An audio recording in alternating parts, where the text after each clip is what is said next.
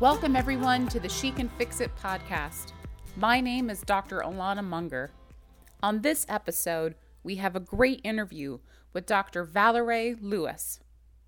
Dr. Lewis is professor and chair of the Department of Orthopedic Oncology at the University of Texas MD Anderson Cancer Center in Houston.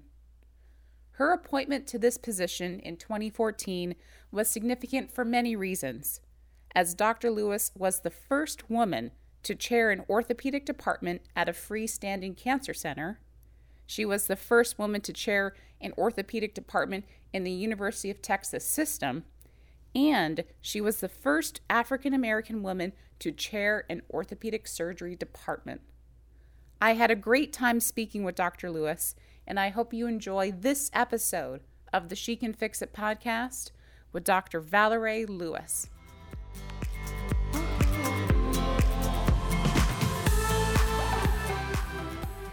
Dr. Valerie Lewis, thank you so much for joining us on the She Can Fix It podcast. I really appreciate you taking the time out of your busy schedule to speak with us today.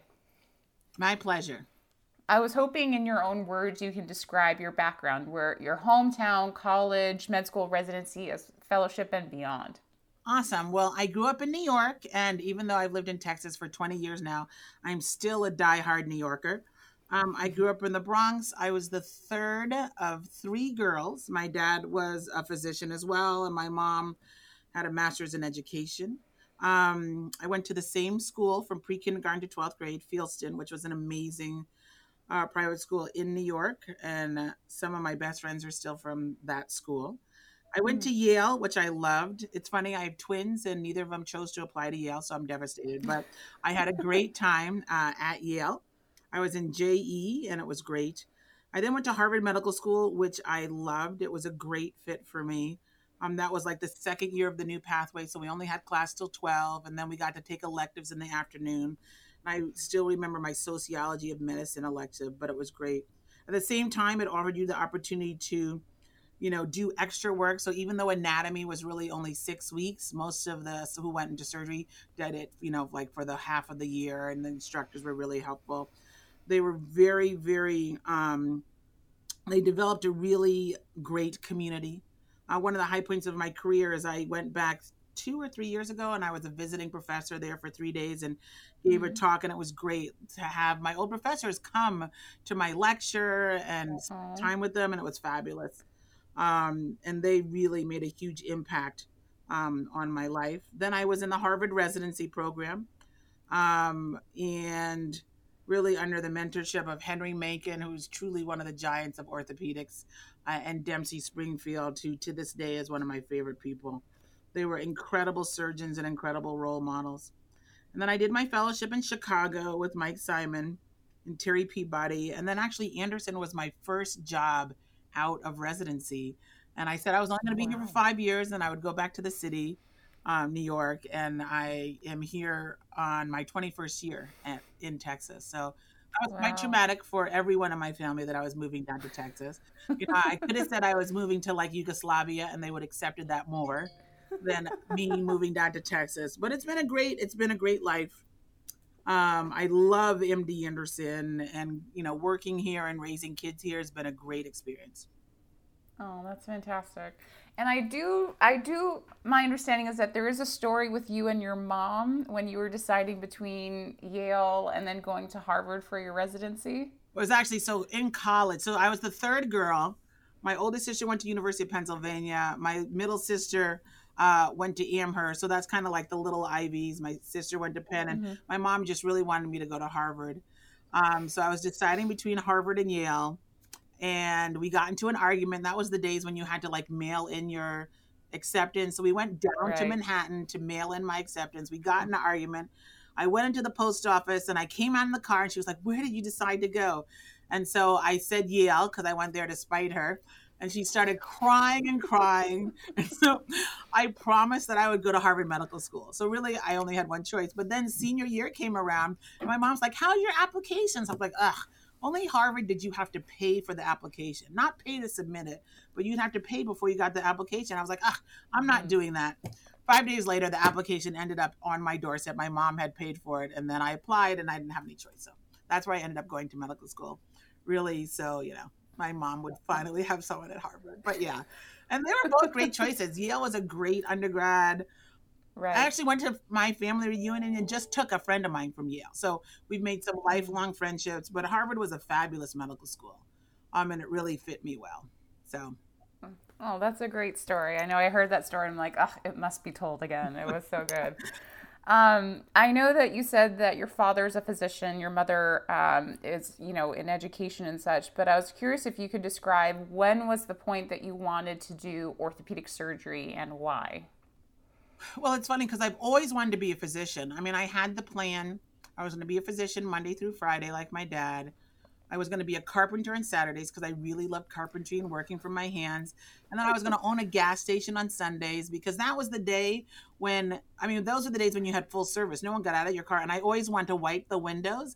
And my mom was oh like, God. You're not getting out of this car. So I was like, I'm buying a gas station and I'll be doing all the windows.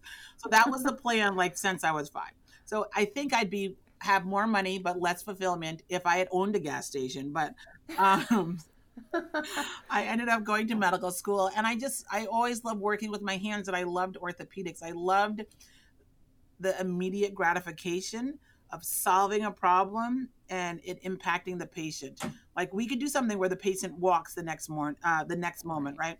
Right. But I always wanted to be a surgeon, so I really didn't narrow it down until third year medical school, and I did my rotation at Mass General, and you know i spent time on different services but i spent like 10 days with henry Mankin and dempsey springfield. Oh, wow. dempsey springfield was just amazing. He was just awe inspiring he was an amazing surgeon. He was a great mm-hmm. doctor. But i mean he was incredibly well read.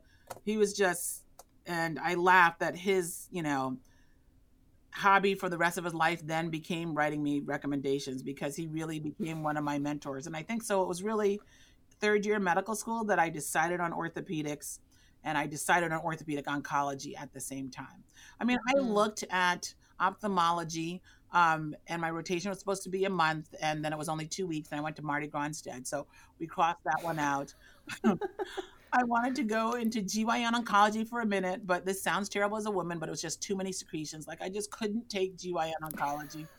uh, and then general surgery, you know, pus and poo, I just didn't like. Yeah, it's poop everywhere. Yes, it's just pus. Anyway, and orthopedics was awesome. And then orthopedic oncology, I love it that there's no one surgery that's the same. I mm-hmm. operate everywhere in the body, and literally except for the chest, right? Um, right and you have the combination between medicine and surgery. So I develop lifelong relationships with these patients, um, but at the same time have the gratification of changing their lives and getting them up and walking and moving again. We kind of coined the phrase at Anderson that we keep kids running, right? So we get these little kids, and our goal I mean, my big goal I always say to the parents is to get them grandkids, right? To get the kids old enough to, you know, graduate from college, graduate from graduate school, then start dating, then get engaged, and then get married. So we're already thinking, you know, 30 years down the road, but we do it in a fashion that they can run or, you know, be incredibly active. So that's mm-hmm. really why I liked orthopedic oncology. And then secretly, I wanted to be Dempsey Springfield, right? I wanted to be incredibly talented and really good at patient care and, you know, changing right. the field and that type of thing. So it was third year medical school. That's amazing. And I know that you, as an orthopedic oncologist, are just a prolific researcher with everything that you've done. Um, and you, what's interesting with I think with your track is that you've done both basic as well as clinical research, and you've kind of excelled in both. And I was ho- hoping you can just describe your research journey, your research career. Like, when did it first start out? Did you start out doing both basic and clinical, or did you first do basic and then or has your you know research just kind of morphed over the years? I think it's a bl- blend of both. You know as an academician as an academic orthopedic surgeon you do do clinical research especially in oncology and especially in orthopedics you know? Right. I do laugh. It's like you know our, our last 30 cases of something is the big orthopedic oncology paper. Um, but I started in medical school. I worked, uh, did a thesis, and I worked in Judah Folkman's lab, who was an amazing our researcher and really very astute thinker. And so I kind of got the bug. I took a year off of medical school and spent a year in his lab and then ended up working there for the rest of medical school. And so that was really just bench research. basic mm-hmm. science. And then in during the residency, I took a, a year off because in the old Harvard residency, you could do like five and a half or six years. So I oh, did oh, wow. it in six, and um, which now seems like forever. But I spent time in the lab there in bench research. And then when I got to Anderson, I also went into the lab again, which was a little bit more challenging because I didn't it was hard to have protected lab time even though you did so i did a lot of research like starting at five so from five to seven i'd be in the lab and then i would be there in the evenings mm-hmm. um, and looking back that's hard to juggle because i'm a surgeon because i love to operate so where do i prefer to be in the operating room right. but judah folkman made the analogy is you know as a surgeon if the sink is overflowing you bail out the sink right but as a physician scientist, if a sink is overflowing, you then bend down and turn off the water that's even flowing into the sink. So I like looking at the problems and seeing if we can, you know, solve the problems that we're dealing with surgically. Mm-hmm. Um, so that's where I did the basic science research. And then clinical research is really every day. Like we have fellows, we have questions, clinical questions that need to be addressed. And in oncology, sometimes you just need clinical questions that need to be evaluated or to look at. You know, we have to evaluate what we're doing to see if we're actually doing a good thing. Sometimes mm-hmm. surgeons base their next case off their last case, and that's not a good way to be. That's totally the way we are, right?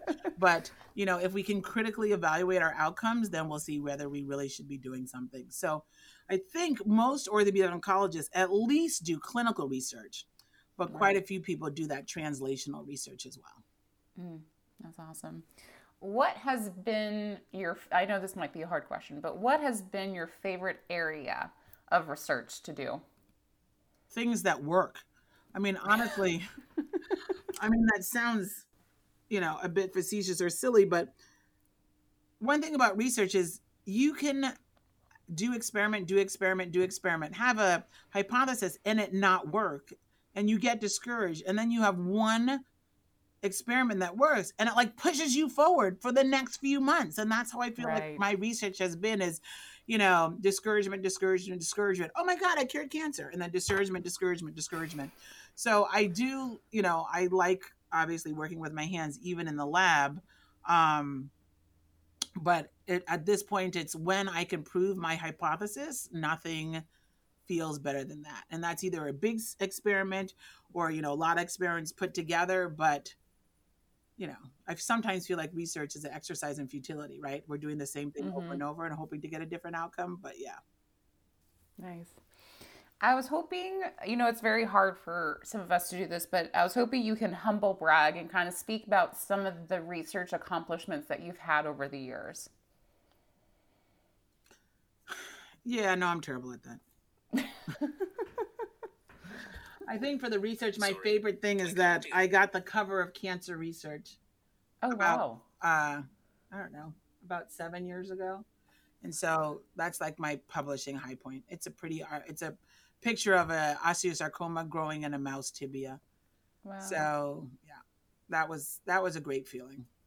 How, what what was the breakthrough with that project? So, um, taking a few steps back, we actually took a patient who was dying and injected a phage library and then looked at where these phages home. So each on each phage was there a small peptide? And it was kind of like if you had a big peptide or protein, and then we would just take that piece of that protein, put it on the phage, and then inject it in. And we looked to where the phage homed. So where did these peptides bind?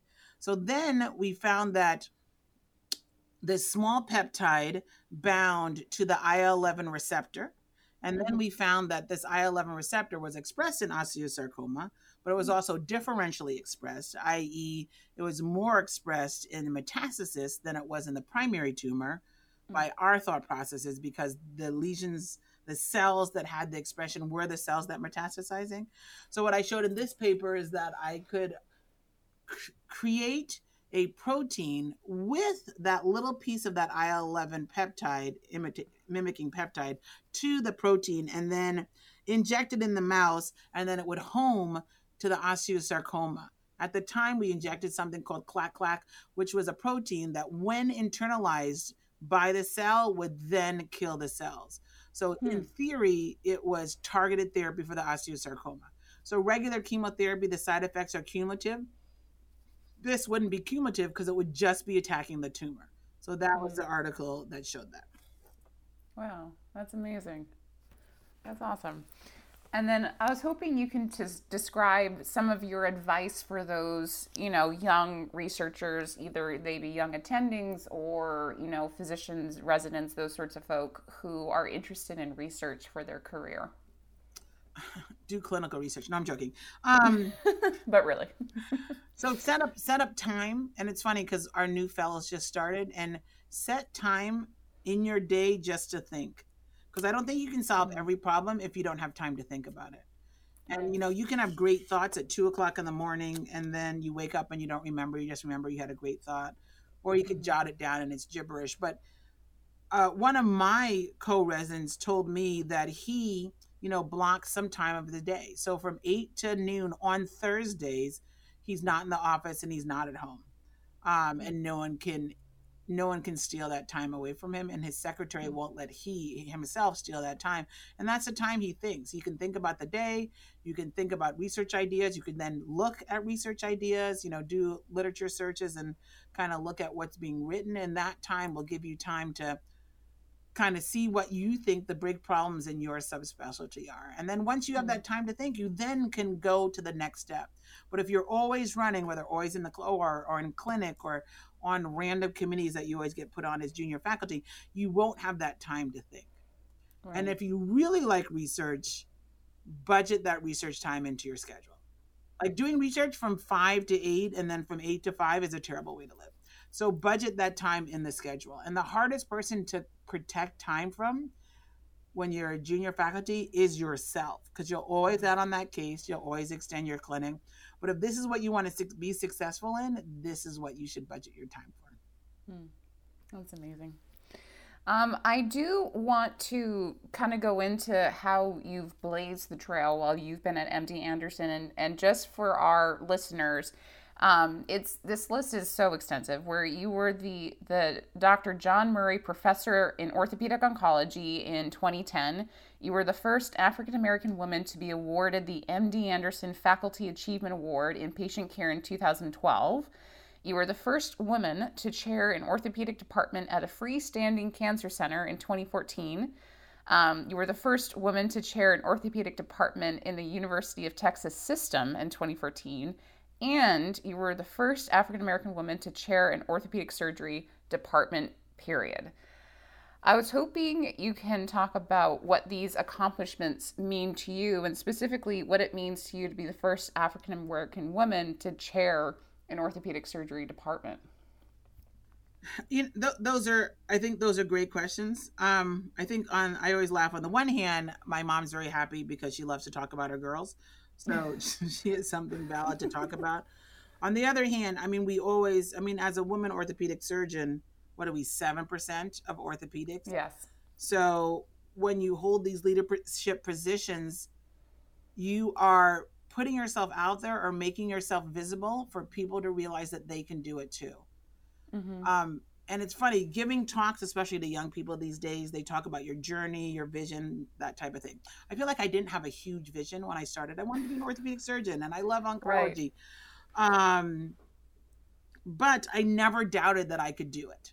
And it was that was never an issue in our house you know if i wanted to be a you know gorilla trainer i would at my parents were like of course go be a gorilla trainer if i wanted to be an astronaut ah go to be an astronaut and so I think when I'm out there, it shows other women you can do it. Like just think you could do it, work hard, and you can do it. Like it's mm-hmm. not. I'm not saying it's not challenging. I'm not saying that you won't have biases, microaggressions, blah blah blah, all that vocabulary kids use these days.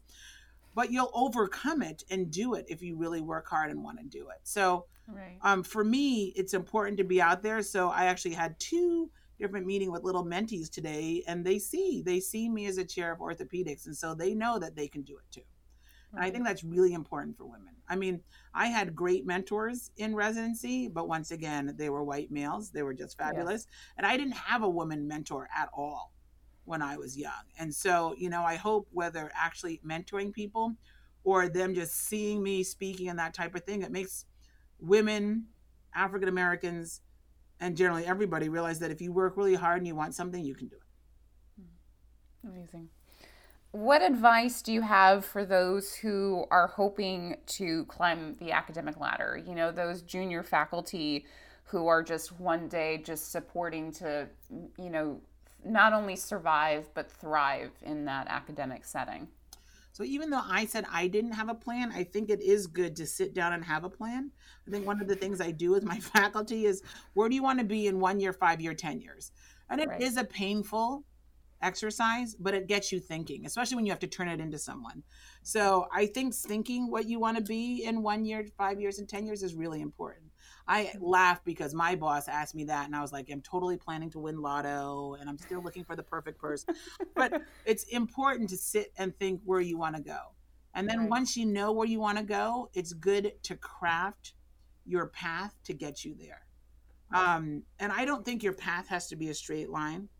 I give this one talk where I show like, you know, here I am now, here I am there, and there's a perfect path. But really my path was very circuitous, you know. I kind of wandered off it, you know, I looked around and then got to my place. So I don't think you have to be so laser focused that you don't try other things or experience life. Um, but it's good to have an end, you know, an end game in mind. Mm-hmm. And so sit down and spend that time and think where you want to be. It's also totally okay to change your mind, right? So my husband and I always argue because I have like I know what I'm doing, you know, this day in 2025. And he's like, that's ridiculous. I'm like, no, it's not. Because I, I'm totally happy to change it if something better comes. But if something right. better doesn't come along, I already have a plan to get where I'm going. So I think it's good to plan, but still be flexible enough that you can change it. But it's right. better to have a plan just to wander aimlessly. Because I do think as people who chances are they'll have children, you do have less time than people who don't necessarily have that huge time suck that children are. And, you know, I'm not saying, yeah, yeah, guys these days spend a lot of time, but I think women do spend a lot of time with their kids and a lot of responsibilities right. still fall on them, even with the changing roles and such. And you have less time. Like, I, my husband's a radiation oncologist at Anderson um, and he's great. Oh, wow. But I would say still a lot of the you know day to day immediate parenting duties does fall to me, so I have less time. So if you have a plan, you can kind of maximize the time you have. Right. And as far as have you ever collaborated with him? No, I actually won't even let him put a consult in my uh, clinic. Um, so yes, we do have a couple papers together, like one or two, but yeah, we clinically I won't even let him put a consult in my clinic, but yes. oh my god, that's amazing. Oh gosh. Um, I do know that kind of shifting topics, you've talked about many of the lectures that you've given. Um, I was hoping that you can talk about one of the lectures that you've given with regard to the history of the African American physician in the United States. Um, and I was hoping that you can provide just a brief synopsis of this lecture as well as just kind of the overall message that you deliver as well. Well, it's hard to, honest, I, I saw the question. It's hard to provide a synopsis of the lecture, except there are now African American sexual physicians, and that right. has been a long haul. And I think that the, I mean, honestly, there were always a few but getting general acceptance was hard getting general education was hard it was an upward battle and there were a lot of laws um, erected to not to benefit the african american physician and i think it's important history because if you think of the ama they actually issued a formal apology to african american physicians because they were not um, supportive um, at all you know back in the 60s during civil rights um, but I also think it's a testament to perseverance and hard work. Um, and I think by giving the lecture, it made me really proud that I was a part of that, albeit small community of African American physicians. But it also showed me a lot like what my dad went through. So my dad has passed now, but he would be 92. And just to imagine what training was like 70 years ago uh, versus training now, um, it was very eye opening. And right. I think you truly had to persevere if you wanted to go into medicine. Um, and I think right. it was a passion uh, back then, but it was also a desire to help your. It was a desire to help your people because you know back then, like seventy years ago, your clientele was somewhat homogeneous, right? There were very few Caucasians who went to African American doctors. Um, so not only was it your passion for medicine, but it was a desire to give back to your community. Right. I remember I um, I had the very very good fortune of being able to interview Dr. Claudia Thomas on, on this podcast, and just I mean she is such an inspirational force and just a force in general, and just listening to her stories and the things that she had to do just on a day-to-day basis i don't even think i would have the courage to do now. Like i remember she was talking about how um, she didn't have a locker to be able to change in. Like it was either like it was doctors and it was nurses, and she literally didn't have she didn't fit either because the nurses' locker room was for women and the doctors' locker room was men only. Yeah. So she literally my life when I came to Anderson, I I changed in the surgeon's lounge for like the first year and a half. Right. Yeah. And it's just and she literally just waltzed into the the doctor's locker room and as there's like half naked men everywhere right. and she just started you know changing and they're like okay okay okay you know what i mean? And it's just like i like i for the life of me i would never be able to do such a thing even like thinking about today and and those sorts of things. So i think you're right. It's it's just so remarkable that you know what those folks had to go through during that time period. And even now i think it's it's sort of kind of this uh, you know one of the things i wanted to talk about was that um, I also was able to speak to Dr. Bonnie Simpson Mason with regard to kind of she came to our ground rounds and talking about how you know the speaking about diversity has become this popular movement and it was such a weird turn of phrase but it was so true how you know just kind of with the things that have happened nowadays where it's it's something that's popular to talk about diversity and it's just it's it's this weird thing where it's like is it appropriate that it's popular? Do we want it to be popular? What if happens if it's the fad is no longer popular so to speak you know? No i know exactly. I know i i know what you're saying. One it's it's a double-edged sword right? So yeah. everyone should be aware of it but oh my god we get tired of talking about it right? So there was a great article. Right. so the swimmer um, she's an olympic swimmer simone African American, went to Stanford. Um, oh, and it's like what she goes through, and I'm spacing on her name as the only African American like Olympic swimmer. It's like all that, and she's an Olympic swimmer. And so sometimes you feel that, oh my God, if one more person says anything about diversity, inclusion, and equity to me, I'm going to stab them in the eye. Like, can I just go and operate and be a doctor and be a you know surgeon? But on the other hand, thank God they're talking about it, and you know it's something that people realize that we have to do and it's important inclusion. There's a great book and it's like why i don't want to talk about diversity anymore. Um, because sometimes you feel that and actually there there is something that's called the black tax right? So as an african american in academia you are responsible not only for whatever you're doing clinically but also for what's going on in the institution in the department in the world when it comes to black people and mm-hmm. sometimes you just want to be a doctor like i you know it's been a long day i don't need to you know represent everybody in the world um you know uh, regarding whatever new issue it is with african americans. On the other hand you know if i want to be the ruler of african americans that'd be perfect but no. On a serious note you it's it adds an extra dimension that most people don't have that sometimes can weigh heavy you know? No i agree i agree. I think it's it's something where you know whether whatever minority group that you're in i feel like you're almost you're representing the entirety of your group. Right.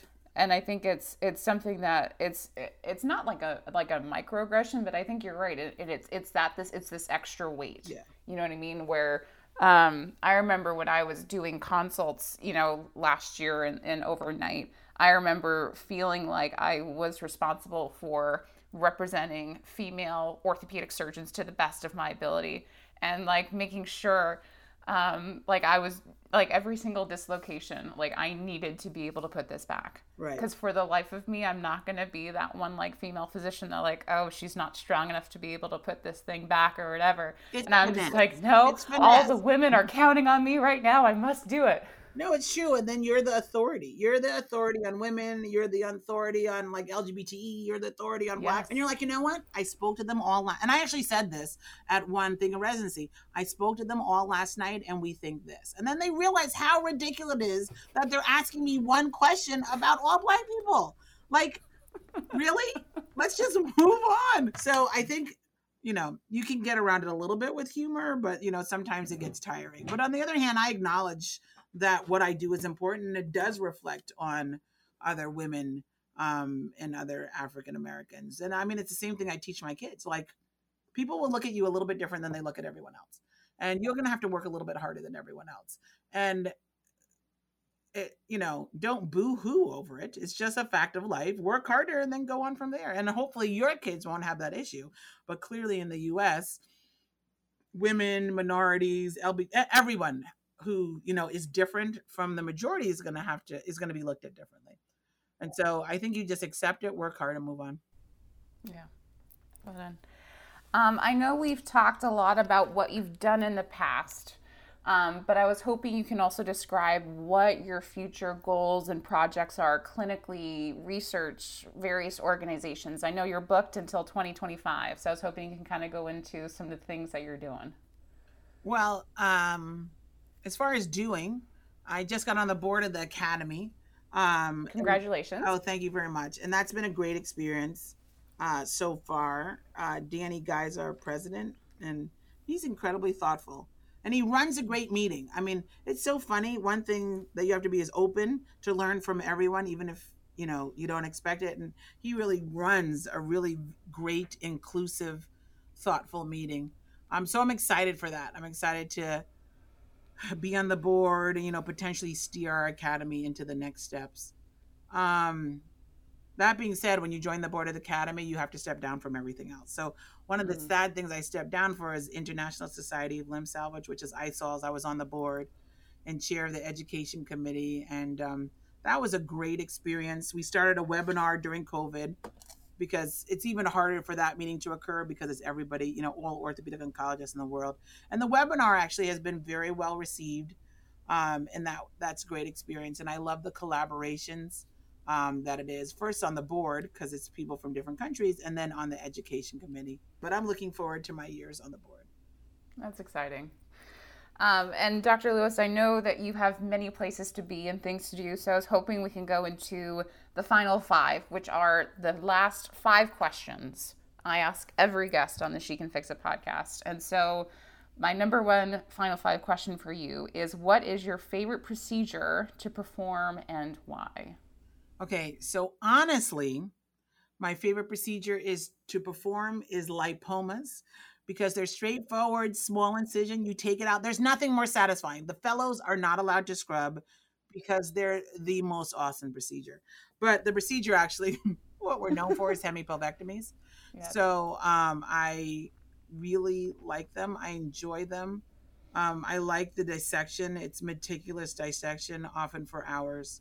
Um, the anatomy is always different because the tumor distorts the anatomy, and also all the anatomies there. Like when you're in the pelvis, everything is there. The aorta, the IVC, the common, you know, the ureters, the bladder, the prostate, everything is there.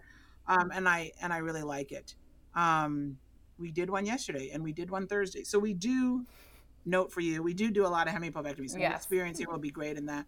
But I really like it, and you know, I'm not a religious person.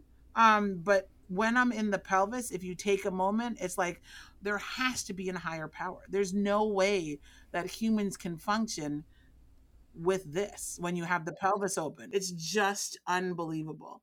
I'm in it, it I'm in awe of the human body uh, when you're in the pelvis. Um, and then our outcomes are great.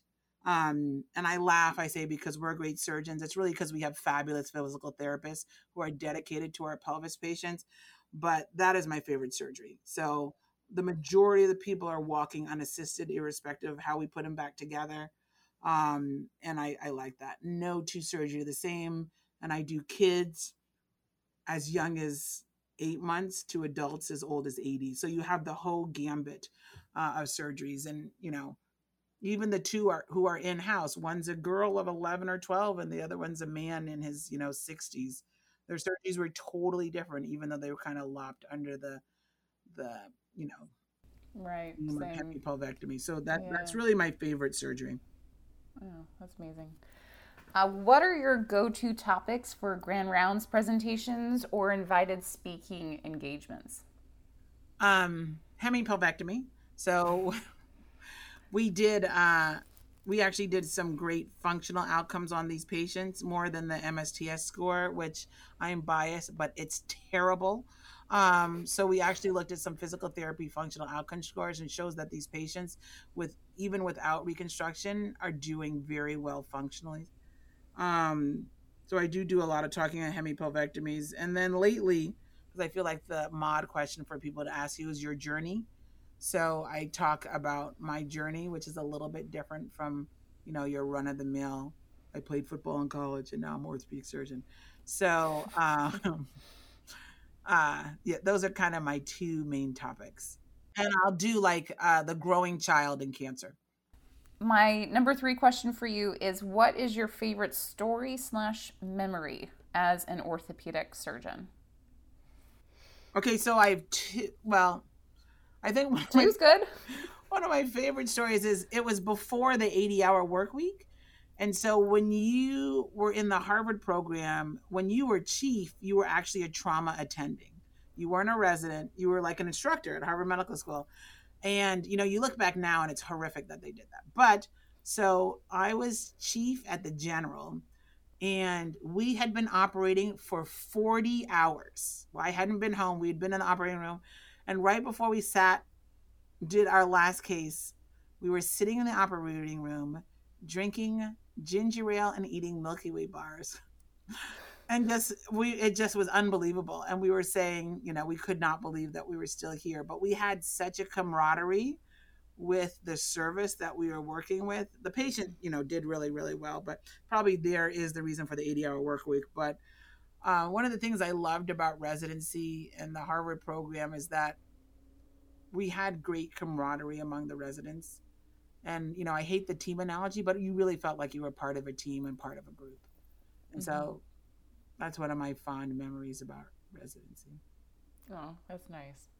Yeah, no, I have I have a good crew. My crew, like my my class, we're one of like not to say that we're the best class to come out of Yale, but we're pretty close up there. There you go. Um, and it's great. Like we have a text thread and everything, yeah. and, and all that. So no, so just, keep it alive because we were all at each other's weddings, and so yeah, yes, definitely keep it alive. Yeah, they actually the they the four of them they came to my wedding. One of them was on call, and so we had him on on a phone. Oh my god! And so we were able to get like a picture of us and everything. So it was, it was really cute. Um, what are your favorite activities outside of the operating room and outside of medicine? Um, watching my kids play. So Olivia is a soccer player, and going to her games, and Isabella plays tennis. So it's watching them compete, but then spending time with them. Um, oh. I feel like I'll have new hobbies as they both leave to school and I'll be an empty nester, but I really, so much of your time right now through high school and middle school is monopolized by your kids, and I'm going to miss it so much. Um, I also love arts and crafts. So I love, especially, you know, senior year, we were room mom, the girls were captains. So we were captain's mom. We did so many arts and crafts and that goes back to working with your hands right so i love working with wood and and building things so combination of watching my kids and then doing arts and crafts and Oh, that's exciting. And my final question for you, Dr. Lewis, is what advice do you have for orthopedic surgeons and orthopedic surgeons in training? Orthopedic surgeons in training, um, remember the end game that um, we always laugh like when you were really working hard and you were so tired you're like well i quit? But really do you want to quit and just be known as the intern? Never. So remember where you want to be and then work towards that. Um, also remember you're taking care of patients. You're taking care of other people's mothers other people's fathers. So really attention to patient care is of the utmost importance. Um, it's really important that you push yourself to be the best doctor you can be and the best doctor that your patient has so you, remember uh, the whole picture. And I think that goes both to orthopedic surgeons in training as well as orthopedic surgeons. There's no great case um, or crazy case. It's a person, and I think it's really important uh, to remember that. Um, and really, I've laughed because my dad ended every conversation we had until he passed was study hard and get good grades. So as ortho Mm. residents, read what you're doing, learn what you're doing, and then you know attention to details and study hard. And even you know as attendings, it's constantly review uh, and you know kind of taking it to the next step. Mm. And to women orthopedic surgeons and residents or African American. Um, it's okay to be uncomfortable because you're not growing unless you're comfortable unless you're uncomfortable if you're totally comfortable then you're the status quo and that's never where you want to be you always want to be pushing yourself to be better Amazing. Dr. Lewis, thank you so much for your time. I really, really, really do appreciate you speaking with us today, and I sincerely wish you the best of luck with everything that you're doing. absolutely and i wish you the best of luck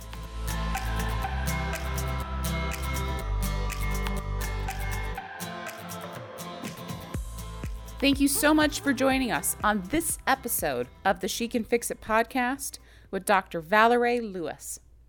Please subscribe to our podcast to show your support. Another way you can provide support and keep this podcast up and running is to donate. You can visit our website at shecanfixitpod.com and visit our donation page. I want to take this time to thank my lead editor and co producer, Andrea Munger, without whom this podcast would not be possible. Thank you so much for listening, and please stay safe.